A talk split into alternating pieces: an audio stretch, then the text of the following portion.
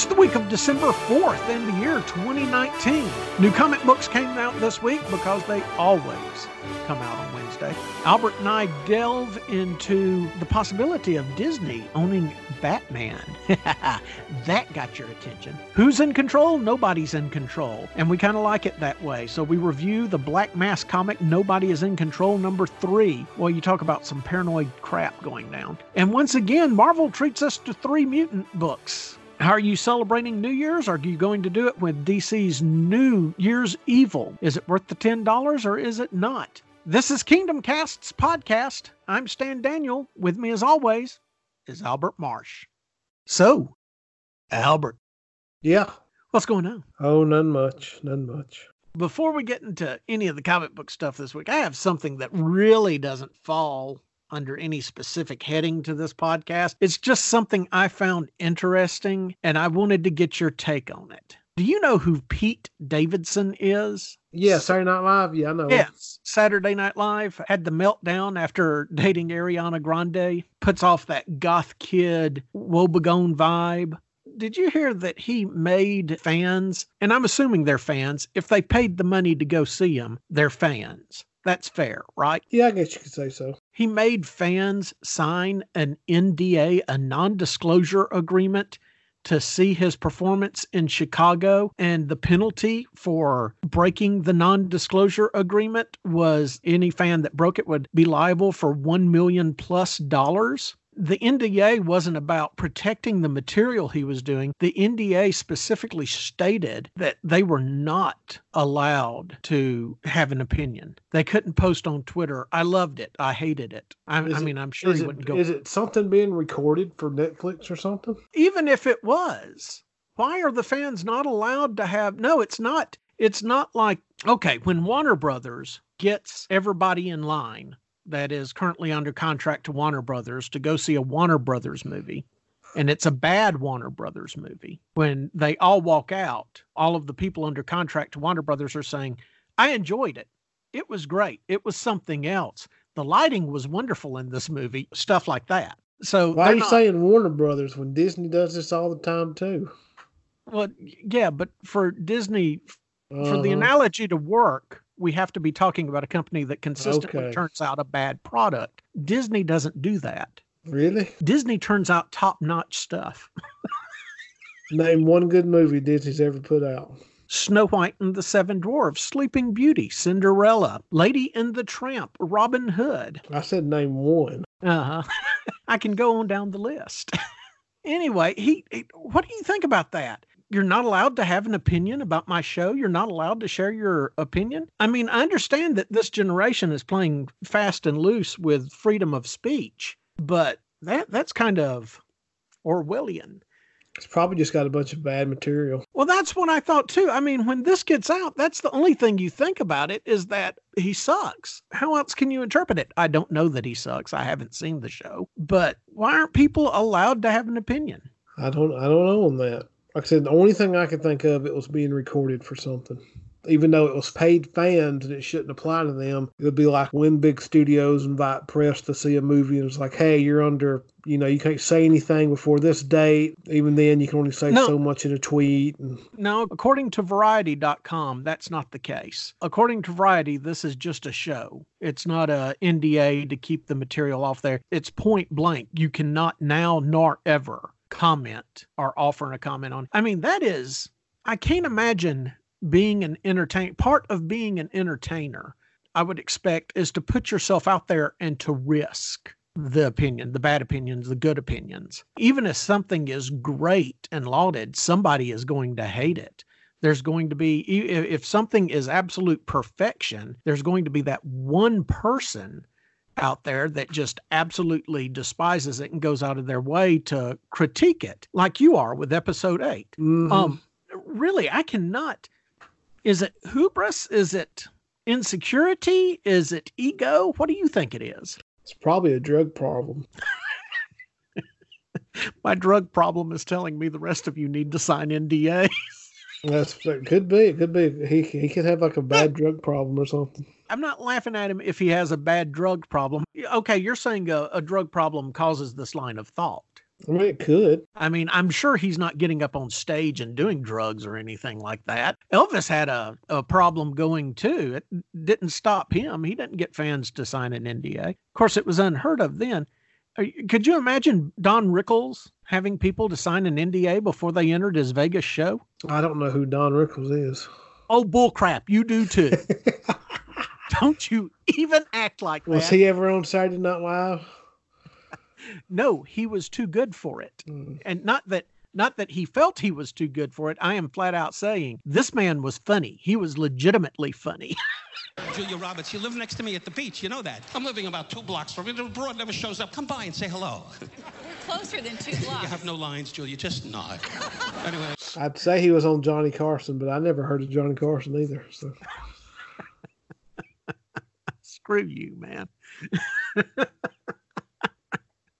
I recognized the name, but it wasn't until I saw a picture of him that it, it fully hit home who he was. If you put yourself out there in the public, and you and I have a small bit of experience with this concerning the store, if you're in the public eye, you're in the public eye, and they're going to say what they're going to say. And it, it's all in how you react to it. Could you imagine? Hey, welcome to Kingdom Comics. Please sign this NDA. you can talk all you want about me and Albert, but you can't mention Jason. Speaking, Jason would if Jason thought he could have got away with it, he would have probably done that. If Jason knew what an NDA was, you're damn right. He would have been handing them out as people walked in. The, no, you can't even tell Stan about me. you never saw me. Speaking of Don Rickles, did you sit through the three and a half hour Irishman? Not yet. I don't even have Netflix right now when you watch it at the beginning of it, when they de-aged De Niro, give me your opinion because my personal opinion was I was looking at him. I halfway had myself convinced that it was not a CGI de-aged Robert De Niro, rather somebody put Alec Baldwin in Robert De Niro makeup. Yeah. Was really kind of freaky looking, but the rest of the movie he looked fine in. And we'll talk more about that on Media Matters. But I sat through it twice. I sat through it once and watched it and then while I was working and doing other things, I played it again. Everybody's falling over themselves for it. I didn't think it was the best Scorsese. Three and a half hours seems like just that's just too long for one of his movies. Dude, there's a lot they could cut out of it. Because his movies are always like even even necessarily alone. His movies are always like real snappy. Yeah, you know they're real fast and upbeat, you know, they have a rhythm to it. But like three and a half hours of that just seems too. Like I really want to watch it. and I'm looking forward to it. It seems like it's a little, little. That just seems too long. There could have been a lot of editing done in it. I read one of the reviews on it that said he fully utilizes every minute. Well, if by utilize you mean leave the camera running while he goes out to get a cup of coffee and then not cut any of that out of it, yes. Yes, he does. It really was not not bad overall, but it was it was not it's not going to go down in history as my favorite De Niro movie. But none of that has anything to do with the subject of the podcast, which is comic books. So uh, let's move on to that. I understand your good buddy Tom King had something interesting to throw out there during Batman week on TNT. He did what was it? He said that he believed that creators like Neal Adams and Frank Miller, he didn't say himself to his credit. No, but he, he means himself. Yeah, I know. We all know. Let's just give him credit. He didn't say himself, but we all know he means himself. he believes that Frank Miller and Neal Adams and, and other people that have contributed significantly to the character of Batman should also get co creator status for that character. I think he's an idiot, and I think most of the I, I would go as far as saying maybe all the people. We'll say greater than nine percent of the people that would qualify for that would be is probably completely against that. Yeah, I don't think someone like Frank Miller would ever want his name on Batman as far as a creator role or something like that. No, I I can't. Yeah, okay, that's a good. I think the I old can... guard from that generation, people like him and Neal Adams, is from a generation where the original creators never got proper due in their time anyway. Yeah. And it would be an insult to them in their mind. I'm at least I think they'd probably think this to put their name in some way on the level of someone like Bill Finger's name. So or far Jack, as the or Jack Kirby. Yeah. It's along the lines of Let's not make any bones about it. The X Men are what they are because of Chris Claremont.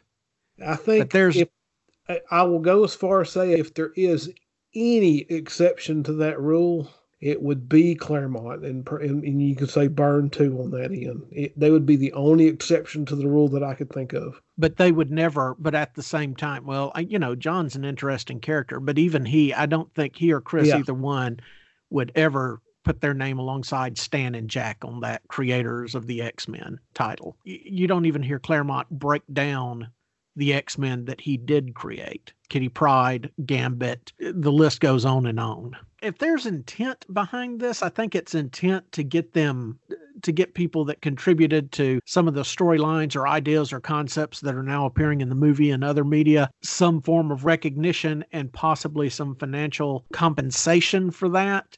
If that's the intent, I could see having a significant contributor list, but I could never see Frank Miller's name being alongside or Neal Adams as much as I love and admire both of their work, I could never see their name being alongside Bill Finger and Bob Kane Yeah, on the creation of Batman. Same thing for Spider Man. Todd McFarlane and David Michelinie took him a, a long way, but no, they're not even remotely co creators. and I mean, some of these characters would have like a, a list a mile long. You know, That's it. I mean, for instance, who created Squirrel Girl? is that Ditko? Was it Ditko? No. Look it up. No, it couldn't Look be Ditko. Holy crap. Steve Ditko and Will Murray. See, I knew, I knew it was Ditko. How in the hell did Steve Ditko create Squirrel Girl? Was this before or after Speedball? Mm, Yeah, it was. It was long after Speed. Well, it wasn't long after Speedball. It was Speedball first appeared, I think, in 1988 in Amazing Spider-Man Annual number 21. Squirrel Girl first appeared Marvel Superheroes Volume Two, number eight, Winter 1991. I had no idea that Steve Ditko created Squirrel Girl. How did you know that? I don't know. I just knew it. I guess. I'm not even sure how that makes sense. I can understand where Speedball came from. I know how awkward that sentence sounds, but but Squirrel Girl? This is Steve. Do you have the moral authority to draw a hero Ditko? he asked an artist that once. I mean, yeah, but he invented like Spider-Man works thirty years before that. I, well, that's what I'm saying. The man, you know, the co-creator of Spider-Man, co-created Squirrel Girl. Holy crap! And also Doctor Strange, but I mean, it it just wow. She's got staying power. I use her as a punchline, but she's cute. She's funny. She had that scene with Wolverine, which was absolutely hysterical. In conclusion to the conversation of, do you think that there should be other people listed as co-creators that contributed significantly to these characters. You're saying absolutely not. No, I would give a small, to some exception of, the- of the rule, depending on the type on the book, you could put Ed Brubaker for Winter Soldier. Man, I Maybe I don't. I don't know. That may be pushing it. But yeah, outside of Claremont, that's the like something like Claremont would be the only one that I would ever give that. Ex- really, just give something like that an, an exception to. But you open up that door, it's like you said earlier, Yeah. that that's a mile long list that people are going to be clamoring and then it'll it would go to the courts eventually because somebody will scream that they have contributed just as much to Batman as Frank Miller has. Yeah, that would be an issue. Tom King. I mean, in reality, it's Tom King trying to stroke his ego. So I mean, you can't. If someone's on a book for fifty something issues, it don't. I mean, I think Tom King will end up being like eighty five or something next issue. Like that doesn't necessarily mean they had any type of real lasting effect that mattered. that's it. You won't be able to tell that until 10 years down the line. And 10 years down the line, most people are not. This is a gluttonous situation inside of Batman and a couple of other books right now. And they're just, they're not going to have the staying power of Watchmen, of Dark Knight, or Green Arrow, the Longbow Hunters, or you name it, Grant Morrison's JLA Or Right. Matt Fraction's Jimmy Olsen. or Matt Fraction. It's definitely, that's going to be something you can pick up at any time and just read. I don't know that of. that that does have some references that are a little too specific to now, but but I, I consider that like the definitive Jimmy Olsen comic is what we're getting out of that. I do too. Yeah, I really think that's significant. I mean, it's only the Manhunter reference. People will forget that nobody's going to remember this Manhunter crap in about 10 years or so. I say that because comic books, you're going a month at a time for one issue on the majority of comic books, unless you're Batman, then you see to come out every 15 minutes. I have not seen anything with the staying power. Yeah. And given this week's Batman, well, Doomsday Clock hasn't occurred yet. They set up a timeline, and Well, Doomsday the the issue occurred going back to things having a lasting effect, it's because not everything exists in a bubble. Yeah, of, that's of the writer. Then, like once the writer's off a book, that's sort of it. You know, the next writer will come on, and they won't. There's no real acknowledgement or anything. No, you just pop over to whatever the next storyline is. I, I don't think they're going to be able to do that with Immortal Hulk. Immortal Hulk is going to have to acknowledge, or Hulk in the future will have to acknowledge this Immortal Hulk run. When you say It- that, but It will be a poor choice on Marvel to ever ignore this. They've added too much to the character. This is as significant as Peter David stuff, and I don't say that lightly because I am a huge Peter David fan. Now, along the same lines, he's not the only one. King is not the only one that thought they'd throw out something interesting this week. Did you read the Forbes story about Warner Brothers has no idea what to do with the Superman films or Superman has a property because they can't make it relevant? yeah, I read that. I got angry at Forbes and then I realized Forbes is just reporting. Warner Brothers was telling Forbes this. Then I got really angry at Warner Brothers. Then I got even more angry at Cavell.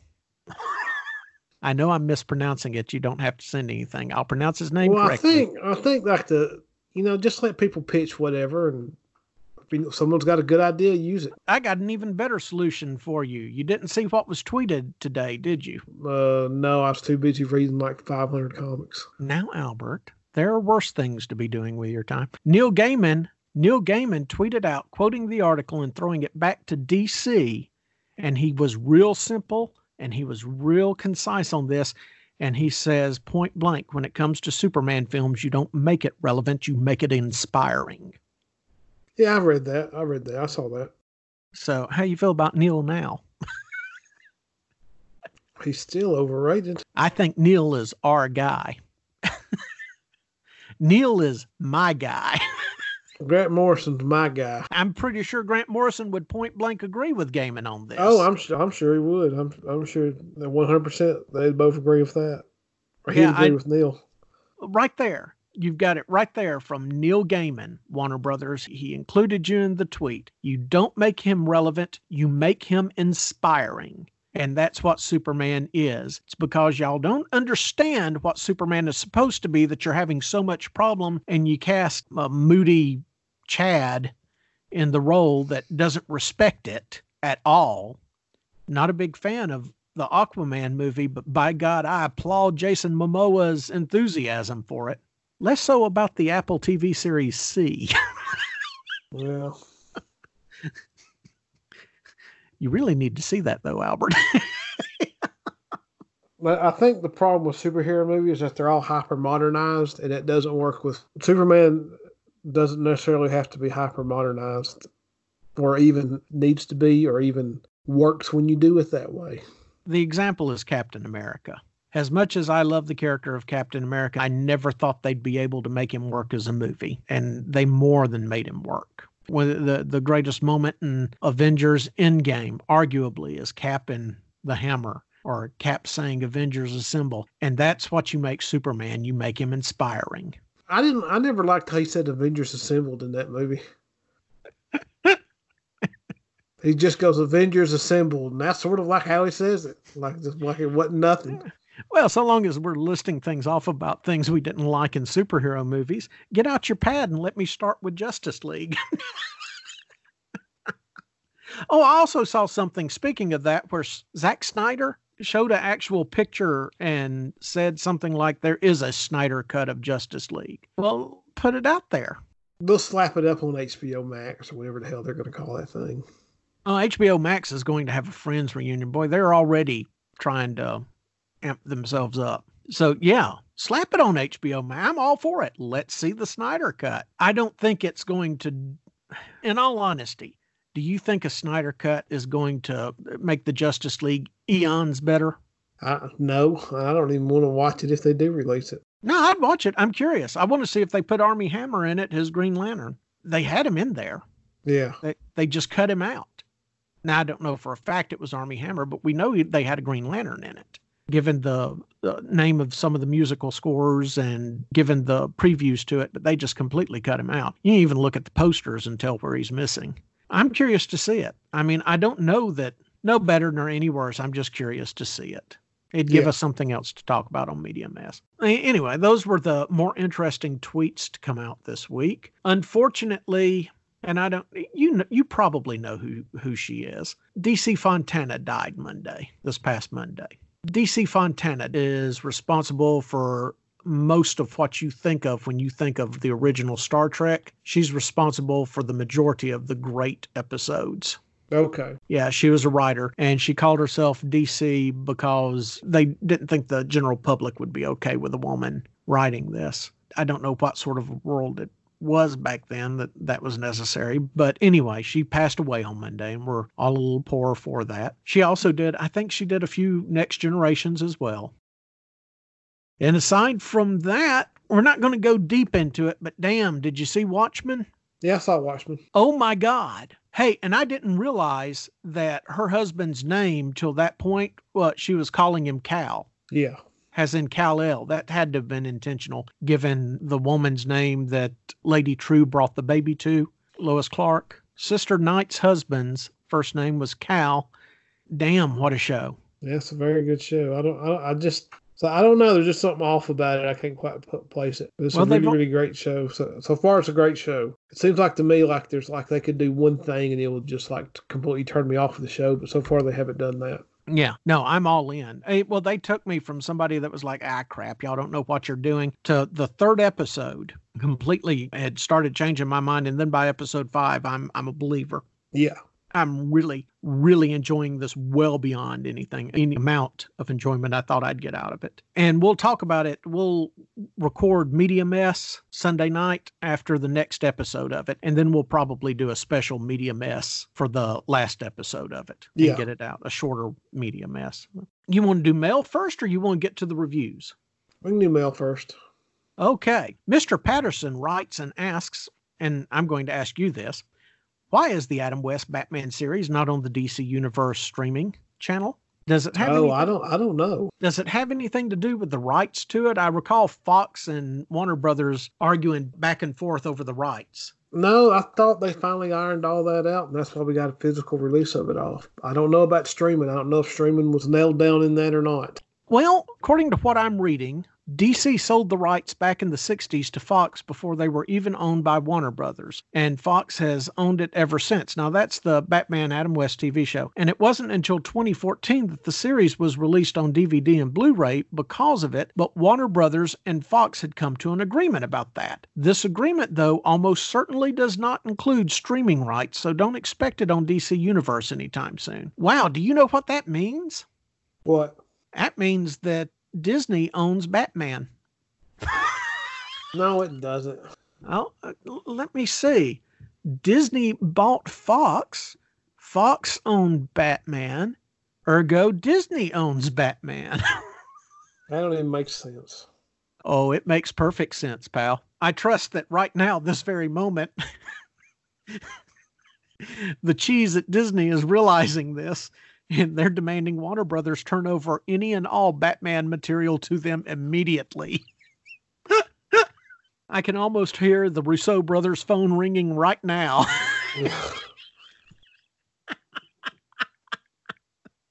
Cancel Moon Knight. We got the real one.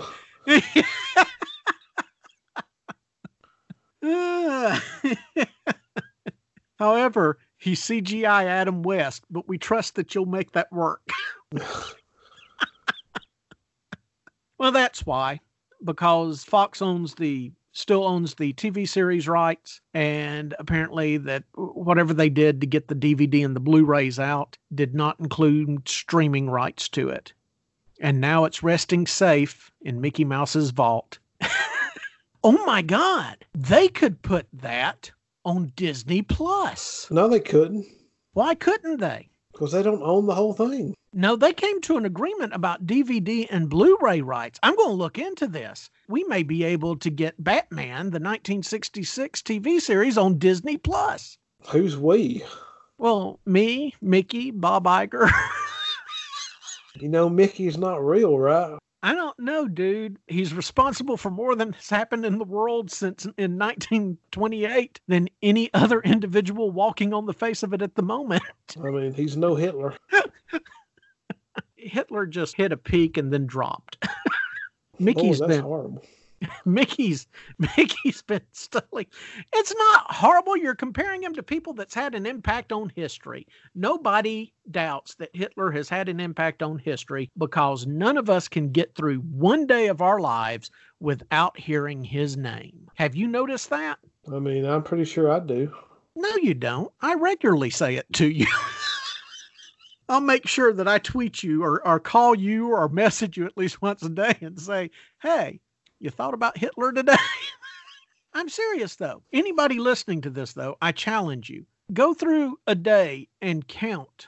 Uh, uh, pay close attention, listen for it, and see how long you can go in one week without hearing the name Hitler. It's impossible, man. We're obsessed with him. You know, you you need to kind of fill in here too. Well, I don't know what you want me to say about Hitler. Well, you don't have to say anything good about him. He was a horrible person. He was They got all them movies about him. Well, and we've got like what three cable stations dedicated to him.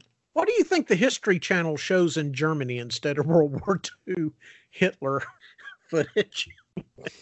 do you think they like run They don't show that. They mostly just show alien crap now. So Man, I'm seeing it every night. I turn it on, and it's well. Uh, to be fair, in the last week, I was flipping stations or looking on the guide channel under History Channel. It did say Hitler and the aliens. yeah, and that was on one of the history channels. You know, they're combining them both. It, it must have been Sweeps Week. But seriously, do you think, like, in place of all the World War II stuff and the Hitler documentaries that in in Germany, since you can't talk about Hitler openly or see programs about him or anything like that, you think History Channel like runs documentaries on cheese factories or something? I don't know what they'd show. History Channel Deutschland presents. It's probably like stuff blaming Austria. Can y'all believe what Austria did? Well, that's this little son of a bitch from Austria. They've been blaming it on us the whole time. we just we were just their neighbors i think we kind of need to move on from here I guess. So bob so bob patterson we hope that that answered your question why I don't What? see how it did, but why is adam west batman series not on the dc universe channel the answer was hitler well moving right along Eric writes, I had a thought about the podcast. Since people like, and here's what I'm going to do I'm now interrupting Eric's letter. I'm tired of saying negative things about a certain individual because it feels like we're picking on that individual, and we are not picking on that individual. We are having a problem with what that individual is writing and the fact that this individual thinks it's Shakespearean in scope. So I'm just not going to say the name in Eric's letter. But Eric writes, I had a thought about the podcast. Since people like insert individual's name here are running some of my favorite books for the podcast, could you guys recommend and go over some of the best story arcs, single issues, or crossovers in comics? Like a recommended reading list, and tell us why you guys like those story arcs, issues, runs, or crossovers. You could go over how they were received when they were released, how people view them now, things like that. As if you guys aren't busy enough. Are you too busy to do this, Albert? I guess I don't know. I'm still really enjoying the podcast a lot. I'm curious about what the latest news is on the Kingdom website. I know that's no easy task. Well, before we get to the meat of what you've asked there, a real quick update about the Kingdom website. It is coming. It's coming in early 2020, but we're looking at what we're going to do with it. Uh, I've sat down and had some serious talks with the people that are helping me with it, and we're wanting to make it relevant and fun and everything else for you. There's a lot that we're working on behind the scenes. So just stay tuned. Now, as to the rest of it, let, let's do that, Albert. Let's just name a best story arc for Eric each, and then we'll try to do that each week, something from the past. What do you think? What comes to mind? Let's say that he's talking about, oh, I don't know, Batman. So aside from The Dark Knight, and assume that Eric knows about the Tim Sale, Jeph Loeb books, The Long Halloween, and what was the other one? Uh, Dark Victory. Dark Victory and The Long Halloween. What would you recommend? Maybe something more recent, something that gets overlooked in the Batman pantheon.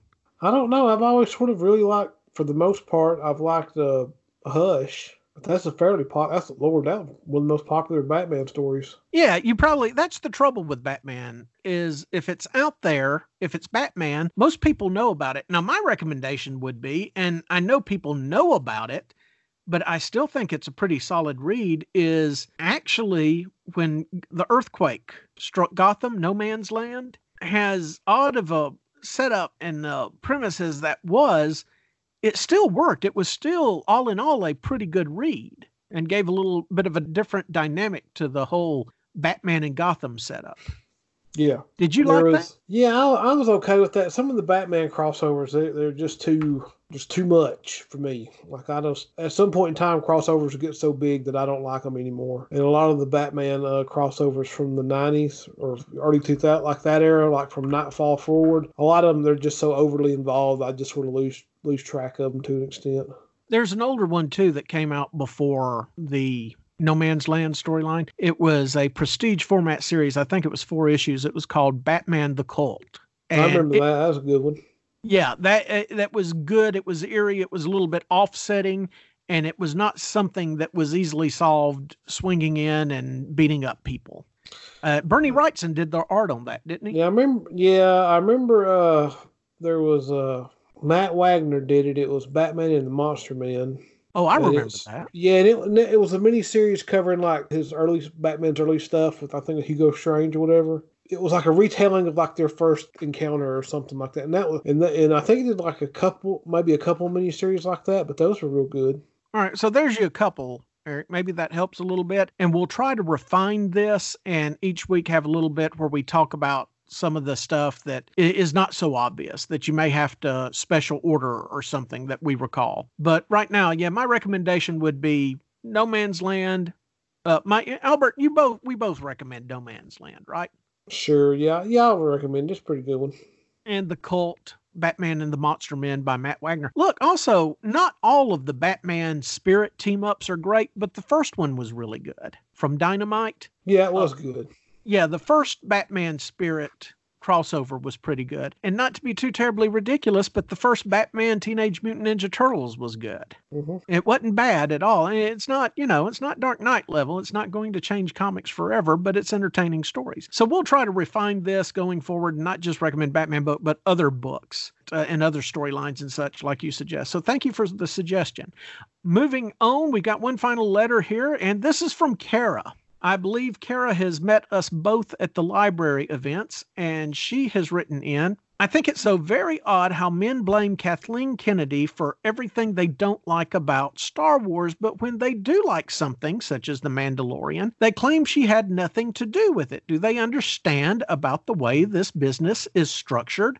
What's the excuse? They cannot have it both ways. Either she is responsible for all of it, or she's responsible for none of it. Nope, and I disagree with that. I don't. You know, I've seen everything on the Mandalorian. I she she greenlit it. There's no bypassing well, Kathleen well, Kennedy. To... Yeah, she greenlit it, but she didn't. Uh, I guarantee you, she wasn't hovering over Jon Favreau every day on set, telling him what to do and what he can do. I believe that Jon Favreau used his connections in Marvel to holler at Kathleen Kennedy, pitched it. I believe there's a synergy going on there, but I don't think it's like, and it's not just you. This was something we encountered at the sci-fi fantasy event at the library from other individuals with the Kathleen Kennedy situation. But yeah, it's got to go through Kathleen. Kathleen is not. It's the difference between going through and her over and her overseeing the, the whole project. Well, she's not overseeing the whole project. Jon Favreau pitched it to her. Kathleen no, of course she's not. That's why. It. That's why it's good. She's not overseeing the whole movies either. Yes, she is. Rian Johnson wrote no, that, The Last that, Jedi. It, it, doesn't matter. It's not his movie. It's completely okay. It doesn't matter. It's not Jon Favreau's TV series. It's it is his show because he Jon Favreau, Rian Johnson had as much control over. No, he had no control. Yes, he did. He, He had, had zero absolute- control. Dude, I am telling you right now, if you go back in the timeline and read every interview, you will see that this was Jon Favreau's baby from the beginning, Yeah, and they Ryan let John- him. They let him off. I'm sorry that this was Rian Johnson's baby from the beginning and the incarnation, and that they let him do what he wanted to with it. And the No, result is and the result is that we've got a movie in The Last Jedi that far surpasses any other movies in the series. But Baby Yoda is cute. I tell you what, we will set aside a time and we will have a big talk about this. We will do a special all Star Wars episode before the 20th. Is that good? If we can. No, uh, we'll have to watch the movie first. Oh, okay. So after episode nine? After the movie and after the TV Okay. show's finished, we'll do it. Okay. All right. That's it. Y'all heard it here first. Yeah, we got a lot on our plate. We got the Christmas special and Chris Faison, pronounced Faison, coming up too. Let's talk about some comics. What'd you read this week was good, Albert? I don't know. There's some crap this week. Where you You're- want you want to do Independent or Marvel or DC first? I tell you what, let's start off with the Independents because the Independents were really kind of kicking butt this week, I thought. Yeah. Let's start off with Image Comics and talk about 20XX number one. Writer Lauren Keely with Jonathan Luna and the art by Jonathan Luna as well. And I think the last time we saw something big from uh, Jonathan Luna was with his brother, and it was the Sword series, which started off real good, but kind of disappeared over time. I wasn't really expecting much from 20XX. I got a lot more than I was expecting. I actually ended up being intrigued by this book and enjoying it. What did you think? I thought it was a real good issue one. I, I was sort of iffy. Yeah.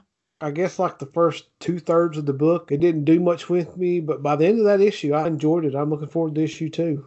The first thing I made a note of was I think the general population believes that there's a lot more going on in Alaska than there actually is. Yeah. But you know, but you see that this is set in the future. I thought it was very well done. It really did draw you in over the story. There's some unique concepts here. Yeah, it's all humanity is dealing with the potential global disaster, but life is going on. Daily life is going on anyway. And there's kind of a unique-ish twist to it and and feel to it. So it, it's it does. Inhumans. That's what it is. It's all it is. Is Inhumans. Really, you think so? Because I didn't get that. Uh, Yeah. The concepts, the what's It's going like on. the Terrigen Mist. You know, like if you. You get the flu. Yeah. you so- that particular flu, that particular. yeah. This sort of reminded me of the, of the Inhumans a little bit. I can see it like the Terrigen mist that swept over the Marvel universe, but I'm much more interested in this. But I'm definitely down for the ride on this, and I, I'm happy to see at least one of the Luna brothers back because I really enjoyed their first offering, Girls. That was weird. Yeah, that was a good book. It, it really was. It was weird and and it was all over the place. I gave this one four across the board. Luna Brothers art, or Jonathan Luna's art, is not going to be for everybody, but it's not bad art. It's all anatomically correct. Uh, he stages it well. He tells a story with it. There's things in his art that you need to pay attention to. But again, I know there are people out there that don't care much for his art, but I still gave his art a four. I gave the writing a four, dynamic a four, score a four. I think it's worth your three dollars and ninety nine cents for twenty XX number one from Image Comics, don't you? What'd you give it? Yeah, I gave the writing a four. I gave the art a three. I Yeah. don't really. I'm a little iffy on the art, but the dynamic I gave a four too. That's a fair score. So you basically gave it a three point five, and Yeah. I gave it a four. Yeah, it's, it's a good first issue. And look, that's becoming a more and more rare thing. We went back, we had skipped Dead Eyes number two, and we came back to Dead Eyes number three by Gerry Duggan and artist John McCrea on it. Damn, this book rocks. I didn't read that. Why did I miss that? I don't know. You weren't able to read Dead Eyes number three. No, I did read one and two. I have not read three yet. Okay. Well, so far, what's your opinion on? We know your opinion on one. What was your opinion on one and two? There, there. It's a great book. It It's really, really, really good book. Yeah. Dead Eyes is worth your time. It's worth your effort. This is outstanding book. Duggan is kicking butt in it with his writing. Everything about this comic book works to me, and it's one of the most engaging street level dramas I think so far in three issues. It's one of the most engaging street level dramas to hit comics. Yeah.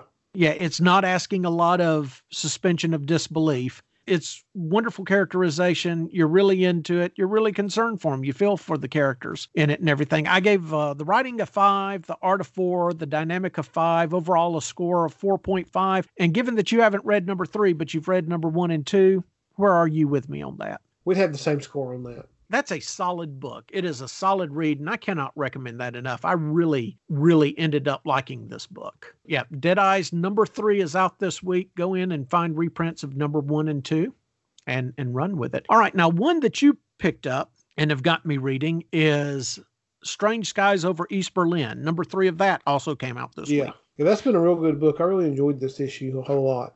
I did too. It's surreal and intense, and it's even haunting. It yeah. really, yeah, he's doing a writer is Jeff Loveness and the artist is Lisandro Estherren. Really, I am all about this Cold War thriller that has very little to do with the Cold War and more to do with human condition. Yeah. It's got a monster in it or it's got an alien in it. I wouldn't call it a monster, but that's not the point of this book. I gave the writing a four, the art a four, and the dynamic a five. My score was a 4.5 on Strange Skies over East Berlin from Boom Comics. What was your scoring? I give the writing a five, the art a four, and the dynamic a five. So we're both right there together on it. Yeah. We can, yeah, we can't recommend this book enough. Now, there's look, the independents have been knocking it out of the park this week. There is a whole lot of good stuff coming out from them. Let's see, Black Mask Publishing, Nobody is in Control, number three. Issue number one came out a long time ago. Then issue number two came out last month, and they're on time with issue number three. Writer Patrick Kindlon, artist Paul Tucker on it. I really like this book. Uh, I like the way they structure it, and like I said before, I like the way how they, when he's telling the story or explaining something, the art sort of reflects that to keep you interested in it. I don't really know what the actual plot of this comic is, and there may not actually be a plot. Well, you see, I was questioning that last page tells me there's a definitive or situation. Yeah. Yeah. Definitive situation going on. So this rambling about these not quite conspiracy conspiracy theories that one of the two main characters is doing throughout the book, it's about to all come together. This is a very different type of comic book. You don't know is this book genius? Is it delusionally insane? yeah, it's almost borderline on rambling. Yeah, eh, but it's not. He's I mean, it's a little, it's more, yeah. Co- yes, it's a little bit more cohesive, but like it was just a slightly bit off. If you just heard someone saying all this and you didn't have like a structure of, of these two guys having a conversation in a comp in, in a book about it, it's just rambling nonsense almost. You read what he's saying. You read what you know could possibly be rambling. You research the topics you've got Google right there on your computer, so it doesn't take much to research the topic that the character is bringing up. You you kind of go a little bit further into the rabbit hole of this. There's some valid points being raised by this character outside of the comic book, but you really don't know what's around the corner. Yeah. You do not know. This book surprised me when there's a development in this book that actually surprised me because I was toying with what this book was trying to be. This could possibly be brilliant. It's all going to be in the landing on this. Yeah. But Nobody is in Control, number three by Black Mask Publishing. I strongly say buy it. Writing was a five. The art is a four. The art is perfectly fitting to the book and changes with the tone of what's being talked about. And the dynamic is definitely a five because this is a comic book that kind of gives you homework. Score 4.5 for me yeah, the scores would be the same. I also got the theory that the white guy uh, that he's the actual sleeper agent. Well, I don't know. I could see that, but I, I he's some dude that lives out in the woods, middle of the woods, for no good reason. Yeah, but he's supposed to be like not Art Bell, but what's the guy's name that took over for Art Bell on the radio show Coast to Coast AM? Uh, anyway, he's he's like a he's like a retired conspiracy radio show host. I don't know. You could be right. We'll have to wait and see. That's the beauty of this. It could be that. It could be the other guy. It may not be either. We don't know. I mean, we legitimately do not know the way it's written. I'm down for this. This is a good book. Let's get to something else this week. Dark Horse Comics put out a couple of number ones. Kill Whitey Donovan. As some of you know, we're in Birmingham, Alabama, and this book was actually written by one of Birmingham's own, Sydney Duncan.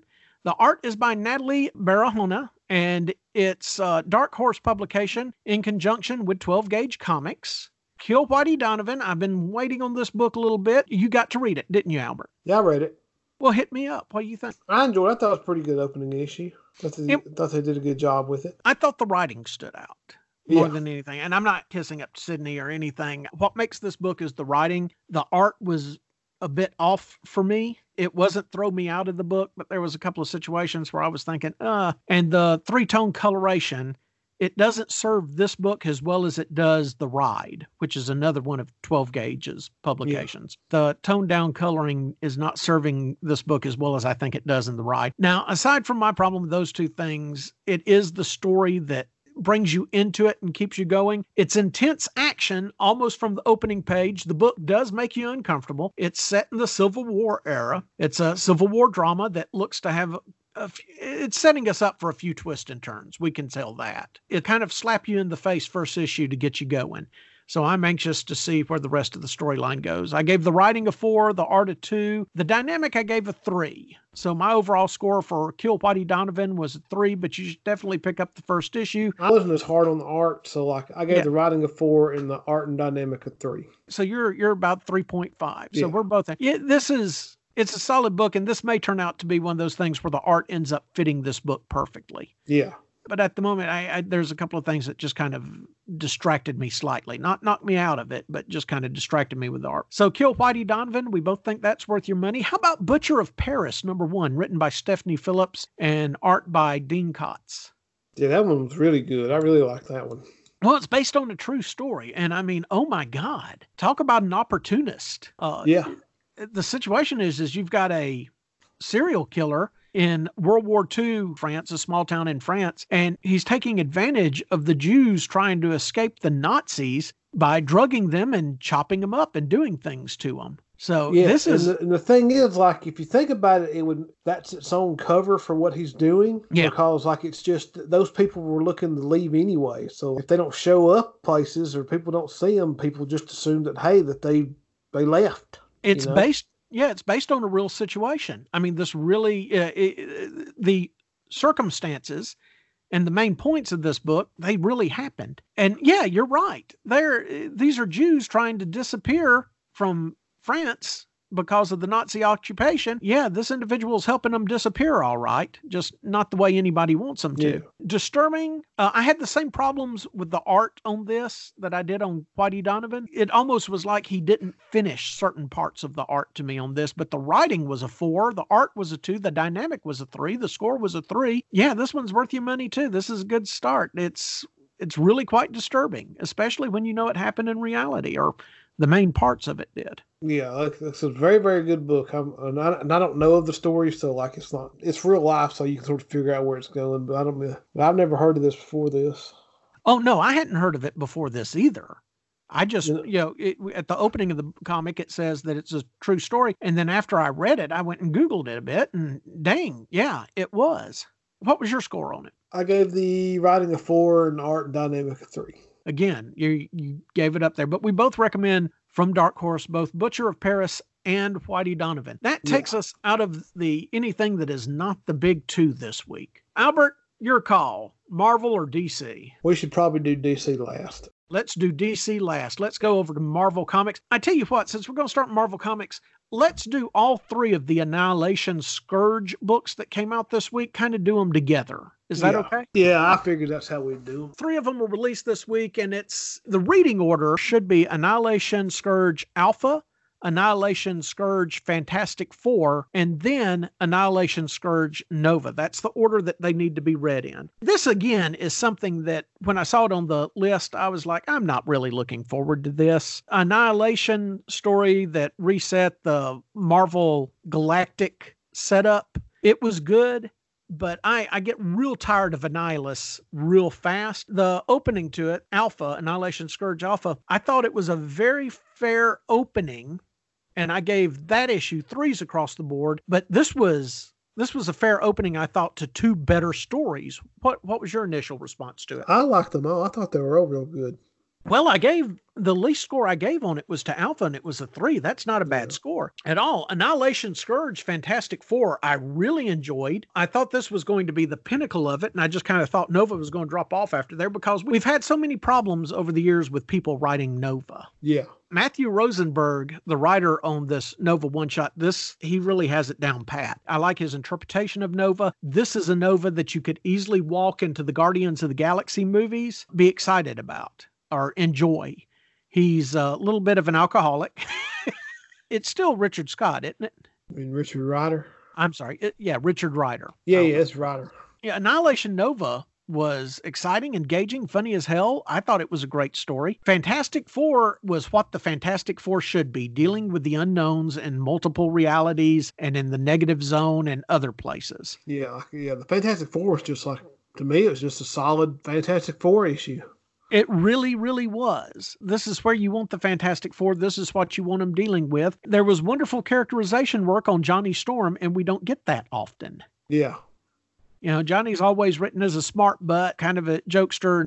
There's Christos Gage wrote Annihilation Scourge, Fantastic Four. He layered the character out. He was respectful of the character's history with the negative zone and the horrors he suffered there. I gave both Nova and Fantastic Four, I gave them both fours across the board. I think on average, we'll just say they averaged out. I think I gave like all of them pretty much like fours. All right. And then I I, gave- really like the way Annihilus was wrote in this. I did. uh, one of the Nova Corps even killed me once. He was a great warrior, scary, horrifying. That was me. no, No, it wasn't you. It wasn't you. At all. What are you talking about? This was a long time ago. I know all you humans look alike to me, but no, this guy was big. This guy was intimidating. Yeah, a brave warrior. yeah. yeah, the dialogue's great. It's enjoyable. It's a lot of fun. I know we're getting into your wallet here, but all three of them are worth it. Or at least I thought so. Did you? Yeah, get them all. Now, moving on to another section of it that we'll do these two together the 2099 stuff. Ghost Rider 2099 number one and Venom 2099 number one. Let's start with Ghost Rider, written by Ed Brisson, art by Damian Cachero. I mean, I didn't really care for it too much. I didn't either. And I, I was writing it off as me being so tired of all the damn Ghost Riders. This really seemed like a cheap Judge Dredd Mortal Engines ripoff Yeah. kind of hybrid thing. Did you get that feeling? Yeah, also the plot in this book where they go rob that truck and they find the stuff in it. I've read a chunk of cyberpunk stuff over the years. I think I've read half a dozen stories that have the same plot. They rob some vehicle or some truck or something and they find something in it and it sort of sets off the rest of the story. This is not like it's not remotely original at all. This would be weak sauce in the 90s. Yeah. Yeah, you can pass on this. I gave it a one across the board. I like, look, Brisson has written some stuff I like, but this ain't it. And this was really quite uninspired. So Ghost Rider 2099, I didn't care for. Venom 2099 by Jody Houser and Francesco Mobili was far better than I think it had a right to be. The symbiote god thing really should be wearing on me, but for some reason it's not quite to that point yet. What was your take on Venom? I didn't care for this one either. Okay, you didn't care for it. I was actually I read Venom before I read Ghost Rider. If I'd read Ghost Rider first, I may have been a little more put out with Venom. Yeah, I think I read Venom first too. I actually kind of like Venom. Uh, and I'm not a big Venom fan or anything, but that Venom 2099, it had its points to me. I at least thought the characters were interesting and the way they were keeping the Venom symbiote. I, I thought, oh, yeah, I can Yeah, see the, where the that. main character is better. yeah. considerably better than the Ghost Rider book, but it but it just didn't do anything for me. Uh, very reminiscent also of the Venom movie plot. Yeah, for some reason I like Venom considerably better than Ghost Rider. I think Venom it's safe for me to say that for Venom fans, Venom is worth the money. If you're not necessarily a Venom fan, save your money. I gave this one threes across the board. What'd you give it? I gave both books like straight twos. Okay, both books straight twos. I gave Ghost Rider Ve- a one. Venom Venom's better, but Yeah. just it's they're really just the same to me. They're just there just ain't anything there for me. I was never a big fan of the 2099 lineup, so it kind of surprised me. I, I think I think I gave Venom a three because hey, I don't hate this book. Yeah, you know and and then i was excited about ghost rider number ghost rider 2099 and i wasn't excited about it. Venom made it more palatable to me. I'm done with the ghost riders. Needs to be just one ghost rider. Let's see here. Okay old man quill came to an end this week with number 12 it's written by ethan sacks art by robert gill basically albert what i want to do with this since it came to an end is there's going to be a trade out of this book in a couple of weeks. And overall, I've read the entire series, even though we didn't talk about it other than maybe once or twice. I wanted to get your opinion. What do you think the trade is worth buying? Yeah, I think as a whole, it, it tells a pretty good story. There's enough there meet to justify the 12 issues. So you're saying that the trade would be something decent to pick up to read? Yeah. I thought it had its moments throughout, but its moments did not make an overall memorable story. It's another rehash, another take on the Old Man Logan future, and I kind of think that the Old Man Logan alternate timeline needs to go away for a little while. I wouldn't necessarily recommend buying the trade unless you're just a Peter Quill fan. And again, he's responsible for most of the good moments in it. It's interesting, and there's a quick fix at the end that you can almost see coming, but eh, I, I wasn't overly taken with it, but I'm not overly taken with. I didn't care for Old Man Hawkeye. I don't care for the Old Man movement since Logan. I love Old Man Logan. I loved uh, the Wolver- the original Wolverine story. We we have milked this cow to death. Yeah, like I said, I like this one well enough, but yeah, there really ain't much to do with that world. No, I'm I'm in agreement with you. You want to discuss some X people again? Boy, they're hitting us with three X books a week, apparently. Yeah, we got three on this week. Okay, well, let's start off with Excalibur number three, writer Tini Howard, artist Marcus To. And Albert, I kind of think this is going to be the last Excalibur we review until there's a dynamic change in it. Yeah, I mean, I'll, I'll keep reading it, but there just ain't there ain't much of a book here. So Oh, I'll I'll read it keep in touch with it, but this is there's no need for us to talk about this every week. I don't think. I thought the Rictor part was really good and interesting, and it gave me hope for the rest of the book because it starts off with Rictor. This book needs more of this, and then we lose it because immediately the Rictor part is not nearly as good as the rest of the book. And what the hell type of Creole Cajun dialogue is Gambit speaking? I don't know. Like, there's times when he talks in this book, and I don't know what's what the he sounds like a bad. At. He sounds like one of the. He sounds like a bad Popeyes commercial. You know the ones they have set in New Orleans. It's not a real sound at all. I mean Claremont's dialogue for him was much better than that, and Claremont would go over the top with it. Hell, my friend's dad, Hatcher, his dad, 110% Cajun, and doesn't sound anything like this. I, I just, uh, somebody needs to work on and mutant magic. What did you think of that? Mutant magic. Yeah, I didn't care to. I, Look, I can buy Illyana is in control of Limbo because that's another realm with these demon creatures in it. uh-huh. That's doable to me. We don't need mutant magic. The hell is that? And the mutant formerly known as Apocalypse. This is annoying as all get out. It the whole thing is to me. I would probably like it more if, it, if, if I, know it's supposed to be an X Men book. If the regular X Men characters didn't play such a, a major role in the book, I'd probably like it more. Yeah, I look, it's a good team and there's a lot to be done there, but they feel like they're obligated to bring back Excalibur, and all they're doing is a rehash of the Claremont Davis British lore gumbo. Uh, boy, I'm stuck on the Cajun stuff that uh, they did back in the day. And Excalibur, and I was buying every issue, Excalibur at its best was not a great book. It was barely an okay book. There are far better things to explore in the age of Krakoa than this. Yeah. Yeah, we don't need this dynamic. There are things, uh, boy, they were onto something with the Rictor part and then it just all fell apart because Apocalypse grabs him and starts talking about mutant magic. So I gave the score on Excalibur a 2.5. That would be writing as a 2. Art was a 4. The art was fine in it. The dynamic was a 1.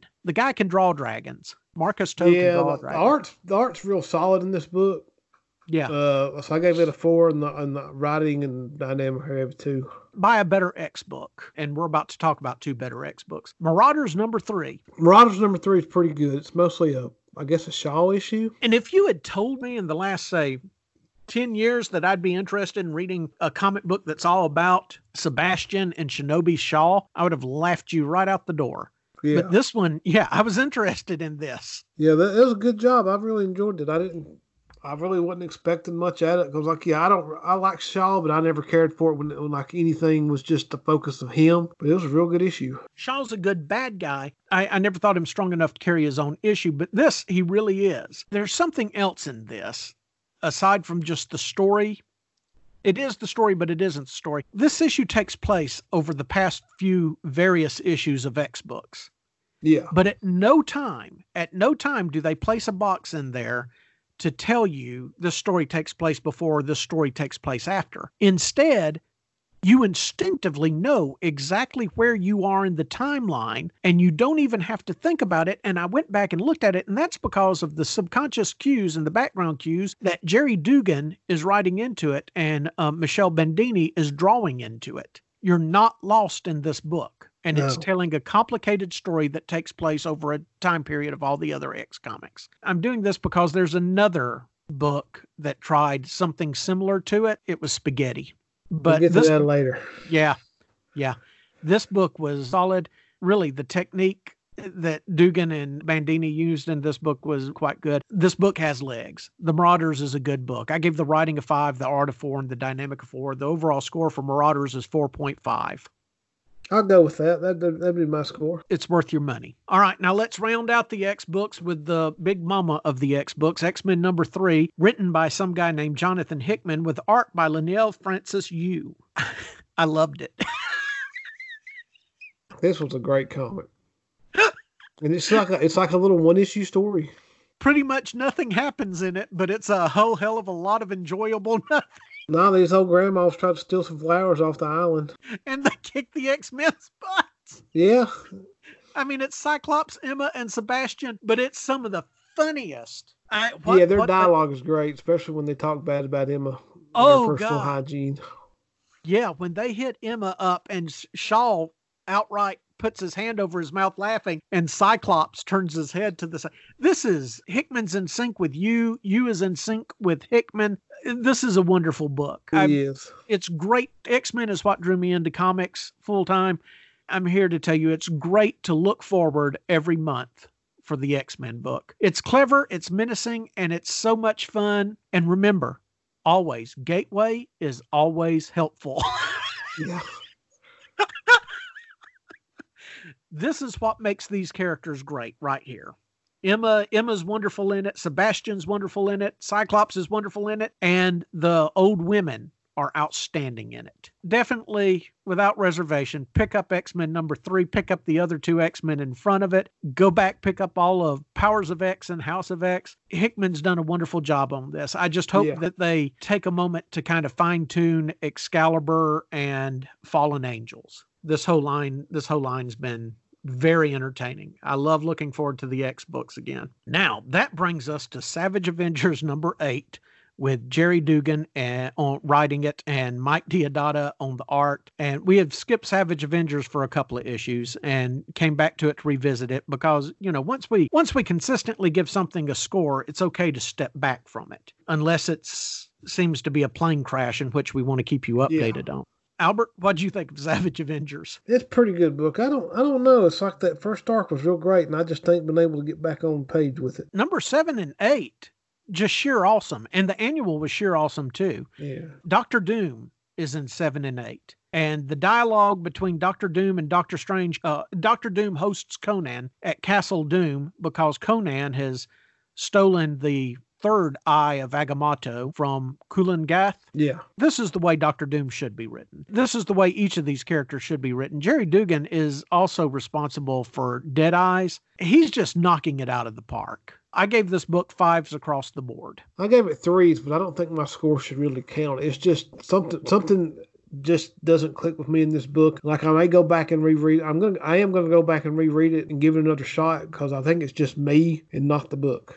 Well, then let's do it. Do you think it's worth their money? Yeah, yeah. Okay. Yeah. All right. If if you see the characters in this book and you're interested in them, you know, reading a book with them, then then yeah, read this book. So, Every character that shows up in this book is that character, and it's it's the best version of that character. From Wolverine to Brother Voodoo to Doctor Doom, this is the way it should be written. Yes, I also know because we'll get letters about this, we'll get emails about this. I also know Doctor Doom number three came out this week. That book is still a negative three. Uh. Cantwell has no business writing this book. You want to see how Doctor Doom should be written? Then you pick up Gerry Duggan's Savage Avengers number seven and eight. Eight came out this week. Yeah, that's a five. Do not waste your money on the Doctor Doom book. That's something that's going to be forgotten and written out of canon as quickly as possible. Otherwise, I'm going to have a real meltdown. And that brings us to the granddaddy of comic books, the grandfather of all of comic bookdom, the home of Superman, the first superhero, the home of Captain Marvel, Shazam, and the home of Batman.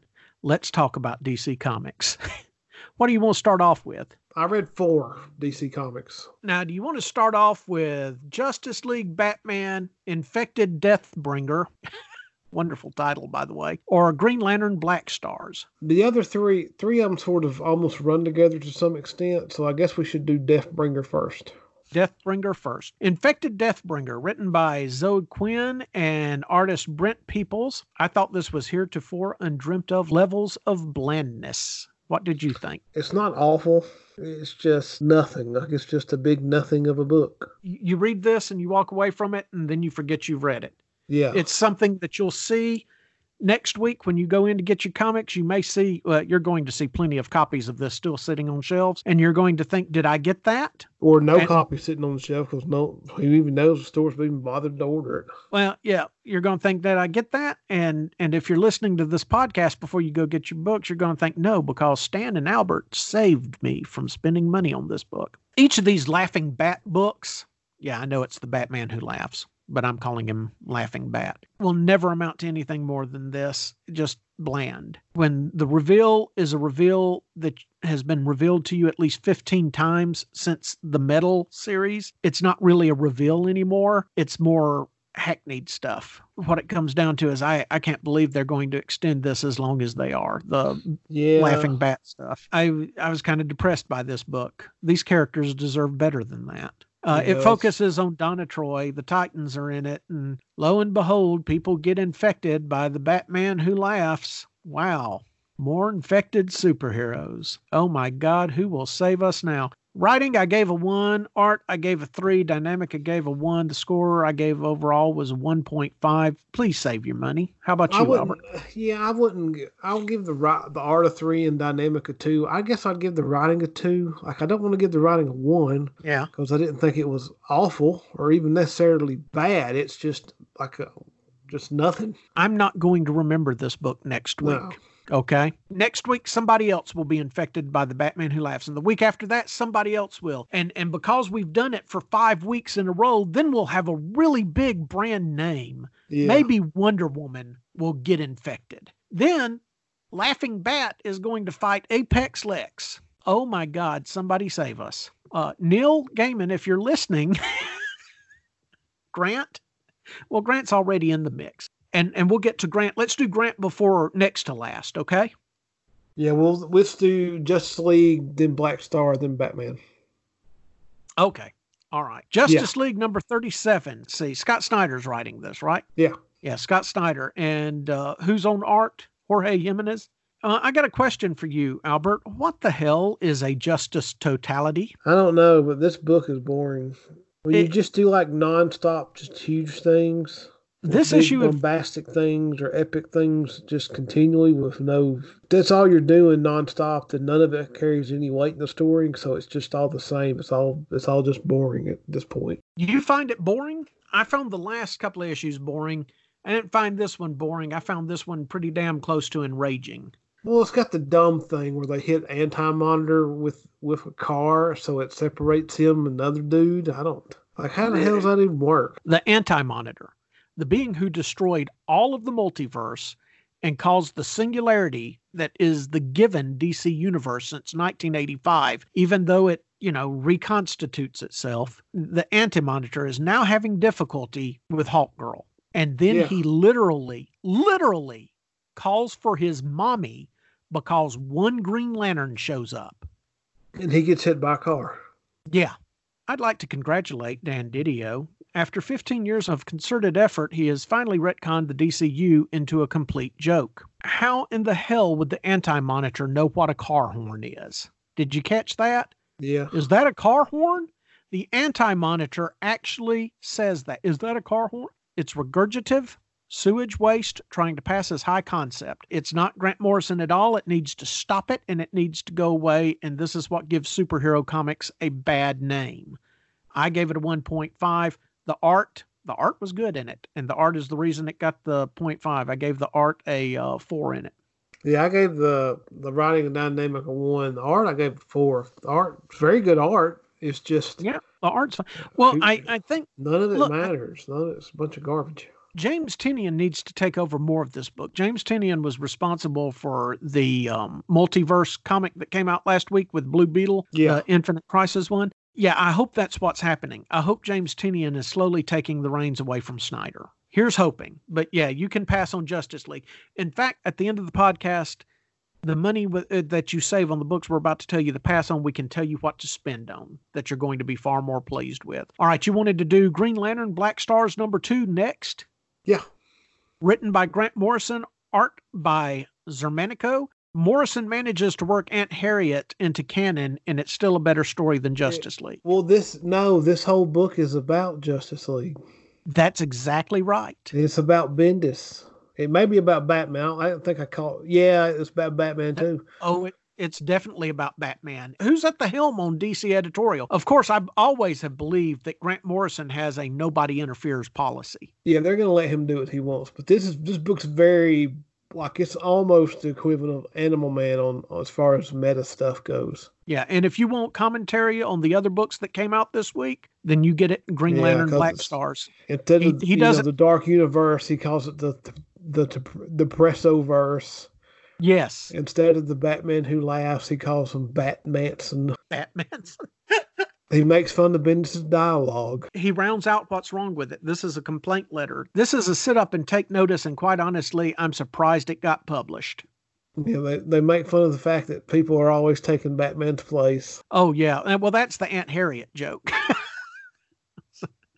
I also think that Grant needs to write this version of Wonder Woman into continuity. That scene where she's telling the the Minosaur, "Spread your legs, tyrant bull. Let me show you what justice with," and she's standing over him with a sword. Yeah. Now, this is a Wonder Woman book I can get. And he talks about, you know, like like there's like a huge thing about, you know, Snyder's writing house and the way they do it. It's just one giant universe shattering thing after another and all this other junk. You don't think it's cause Grant knows they're trying to rip Grant's concepts off? It could that and he just he just isn't a fan of co- superhero comics like that. He It- like you know he likes superhero comics to be like superheroes. You know. And I'm with them all the way on this. I gave the writing a five on Green Lantern Black Stars, the art a four, the dynamic a five. Score was 4.5. Green Lantern Black Stars definitely worth worth your money. Grant Morrison knows what he's doing in this book. There's actually a story there going on Yeah. uh, amidst all the commentary, and it's it's the Wonder Woman scene by itself is worth three dollars and ninety nine cents. So I like the wedding scene with all the different vampires in the background. there's a lot he writes into this. Xermanico is great on the art, but not as good as Grant's writing. Grant's a force to be reckoned with. Pick up Green Lantern Black Stars. It's well worth your money. What what yeah, score gave did it you I gave it fives across the board. Okay, I figured you'd give it an all five. I I I, I like the art, but I yeah, I'd like to see somebody else with Grant. Xermanico is great on this, and he shouldn't be removed from it. But for whatever reason, it wasn't it wasn't level five. He to on, me. well, only here for the Black Stars. Yeah, no, I know that. Yeah, Lim Sharp is Green Lantern. Yeah, I'm talking. Yeah, I'm just talking about the Black Stars at the moment. Let's go ahead and do it. Batman 84. Albert, go with it. What a stupid, stupid comic. You know how I always say I always hated it when uh, Kevin Smith wrote Daredevil. Yeah, And he like I like magically like and he made Mysterio the bad guy for no good reason. Yeah, It's this times like eighty. Because all of a sudden Professor Zoom's the real bad guy. well, okay. I looked at it like this going back and spackling the tremendous gaps in the foundation that you left at the time you were building the structure. I'm wording this carefully. It does not strengthen the structure, it weakens it and causes more problems with the foundation. This issue should not have been allowed to happen. No, also, uh, whatever editor's responsible for this book needs to be fired. Even small things like the, the things that happened in the Flashpoint universe with like Alfred and Penguin, none of that stuff, that's not even remotely how that stuff was put together in the original Flashpoint. Nope. Nope, nope, nope, nope, nope. It is now cause that's it, it's not. It's not, it wasn't. What the attempt was here is to get you to look at this and say, "Oh my god, it all makes sense." But it's like releasing a movie into the theater and letting it do its initial run and then hearing what people say is wrong with it, and then taking that movie, going back and changing the scenes and adding new scenes that happened in the past and then putting it back out and expecting a better reaction when the scenes that are put in it are not helping at all. No, I, is, I, mean, I'm sure he planned this from the start or, or something. This just not this no good. Then it's poor storytelling because this looks this looks like something he's come up with with the last minute. We're not going to call him out by name or anything. Everybody knows. We I gave say a, his name. We'll say Hitler's name. Hitler is a historical figure. I gave the writing a one, the art a two, the dynamic a one. The overall score for Batman was 1.5. You can honestly skip it. Next issue is supposed to be the big conclusion to it. If you want to pick that up, great. You're not going to lose anything by that. There's a big flaming mistake in this editorial wise, editors at DC Comics. This gives us a definitive timeline as to when this takes place. And I got news for you Alfred is alive and well in Doomsday Clock, because none of Doomsday Clock is happening at the time this is. No. So, anyway, there we go. That's Batman. Now, I get depressed when we have to, you know, say stuff like that, when we have to deal with stuff like that. I'm trying to make it entertaining and I'm not taking much joy in saying negative things. I am going to tell you, you take your money from not spending it on Infected Deathbringer and Batman and Justice League, and you should have, let's see, they're $4 a piece. Four times three is 12. Congratulations. You now have more than enough to buy New Year's Evil number one with a, ver- a variety of writers and a variety of artists. And it's their holiday book and it focuses on bad guys. This is far better than all of the other DC comics that came out today. Buy it. I know it's $10, but you have that $10 because you didn't buy the bad books. This is what it's like to enjoy these characters and excellent and fun and smart stories. I don't think there was a bad story in it. No, I, I, I didn't care for the Harley one just because it's Harley, but not. But no, they're all pretty good. I even thought that was, you know, that was character development. There was a lot of character to it. It had Montoya and Harley in it. Every and entertaining is all. The Joker story is funny, morbidly funny. The Toyman story is oh cute, and the prankster story is funny and entertaining. This is a. It focuses on the bad guys. It's called New Year's Evil. It's the thick book in the DC section of your comic book store that came out this week. It's their holiday book. Ten dollars. It's well worth the ten dollars. I gave $10. it ten dollars. It really is, and we don't say that often. Where you really have to go out of your way with this. The Thor situation. No, that Thor book is not worth the additional money. New Year's Evil is worth it.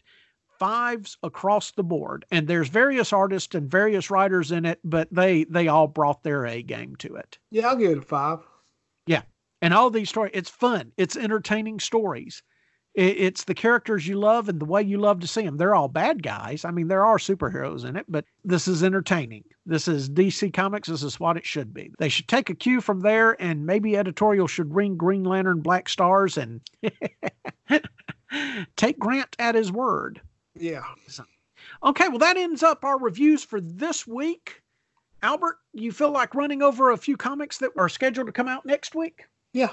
Well, some of the comics we're going to try to get around to reviewing next week. We're planning on reviewing Criminal Macabre coming out from Dark Horse next week. Lucy Claire Redemption number one from Image Comics. Undiscovered Country, number two. I'm looking forward to that one, aren't you? Yeah. That first issue was really whacked out. We're going to pick it up. At this point, I'm going to call that one a yeah, you're we're going to probably recommend it. it the question is, we don't know. This is a weird comic, but definitely, definitely. IDW Publishing is going to have Dying is Easy, number one, come out. We'll take a look into that one. The Joe Hill graphic novel collection, while we're while we don't necessarily review the trade paperbacks rather than when a series or something ends, we say whether or not we think it's worth picking up trade paperback. Joe Hill has had some good stuff. Yeah.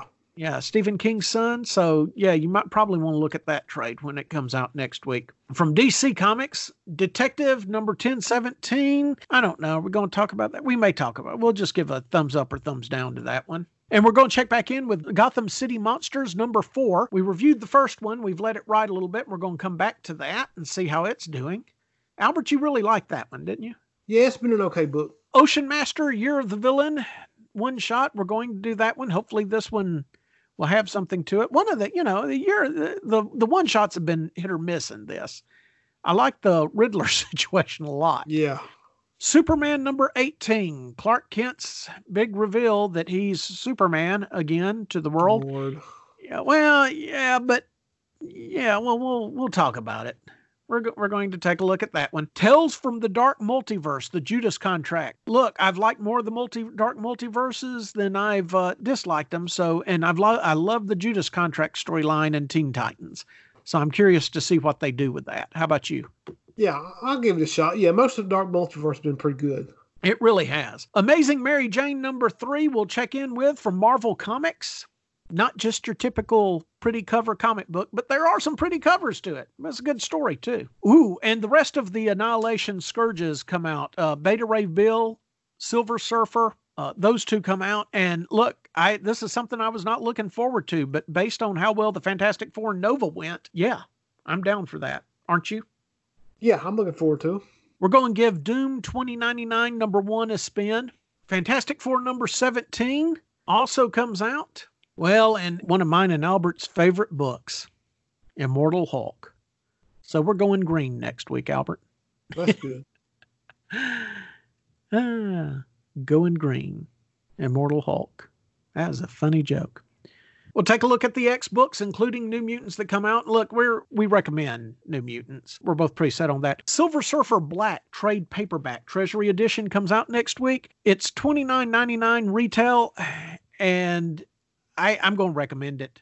I I just love that is a whacked out book. The artwork is spectacular. It fits it. It was a wonderful story. And also, if you're following the symbiote stuff, it does sort of kind of play into that Yeah. but but even as a standalone Silver Surfer book, this is if you like Silver Surfer, this is why you like Silver Surfer. So we both it, it's kind of a no brainer. Would you spend twenty nine ninety nine on the trade, Albert? Yeah, I would. Yeah. I do. Yeah, I would too. I know that's a bit. That's thirty dollars, but look, that trade's going to reprint that art in even better format. And yeah, definitely, definitely, definitely. Symbiote Spider Man Alien Reality, number one of five. New miniseries kicks off. We'll take a look into that one. God knows it's got enough covers coming out, but is it a good story? We'll see. And, and again, we, they keep pushing the symbiotes. I haven't tired of them yet, but I'm, I'm getting close to it. We're going to check back in with Jane Foster Valkyrie. Issue number six comes out next week. We like the first two or three issues, and then we let it ride for a little bit. So we're going to come back and revisit that. Is that okay with you, Albert? Yeah, I'm okay with that. All right, Albert. Well, this Sunday night, this Sunday is going to be pretty big for us. We're supposed to talk to Chris Faison, uh, Faison sometime that day, artist extraordinaire, creator of Elk Bar and Hero Happy Hour, formerly known as Superhero Happy Hour, uh, professional comic book writer, artist, creator. And we're also going to do Media Mess after Watchmen goes off. So are you excited about that? Yeah. You got a lot to say? Yeah. You got a lot to say on Watchmen? Yeah. Got a lot to say about Faison? Uh, yeah. Well, we'll draw him out of his shell. He he's kind of shy and retiring. well, what else you got to say, Albert? You done any Christmas shopping? I mean, I'm, I'm, I'm only buying for two people, and they're both bought for. So Well, you're done then. I guess I'll, I'll buy more stuff on and off between now and Christmas. I always do that. Okay. Did you go to see Knives Out? I haven't had free time to watch anything. All right. Nothing else going on? Not really. I had a big January plan for you, man. After the holidays and everything settled in, we we're going to try. We're going to attempt to do our first camera interview. Okay. Yeah. And I've been working on the YouTube stuff. I, I just want it to be perfect. We haven't forgotten the Superman special or anything else. We just have to go a different direction with a couple of things here. It's always taking that first step that's the hardest in these things. Albert, also, and I didn't tell you this, you know, a couple of weeks ago, I posted that thing when we got 5,000 listens to the podcast. And, and again, thank you all very much. But in a very short time, and I didn't catch this, we're well over 6,000 listens to this podcast now. That's great. Yeah, I cannot thank uh, Albert and I, we cannot thank you enough, our listeners out there. You're clearly spreading the word. Please, please, please keep the accolades coming. Like I said, love us, hate us, indifferent to us, just write us, let us know. Kingdom Casts, that's Kingdom C A S T S at gmail.com. and Kingdom Comics at gmail.com. Follow us on Facebook as Kingdom Cast and Kingdom Comics. Both have Facebook pages and on Twitter as well. Both both on Twitter as well. So please keep it coming. Give us five stars. Do write in. Let us know. Ask you know ask your questions, any and everything. We cannot thank you enough for this. And there are things coming. We've got things in the work, and hopefully, we'll have some forward movement and some announcements coming up in 2020 that you're really going to enjoy. Albert, that about it? That's about it. Okay. Well, good night, everybody, and we'll talk to you soon. Media Mess should be next one up, and a uh, interview with Chris Faison. I'm not sure if we're going to incorporate that into a regular episode or give it a special, but either way, watch for those two things. And uh, watch for Chris Faison in the next week or so. Media Mess should, I hope to have Media Mess posted by Tuesday of next week. Once again, I'm Stan. That's Albert. Albert, say goodnight to people. Good night, everybody.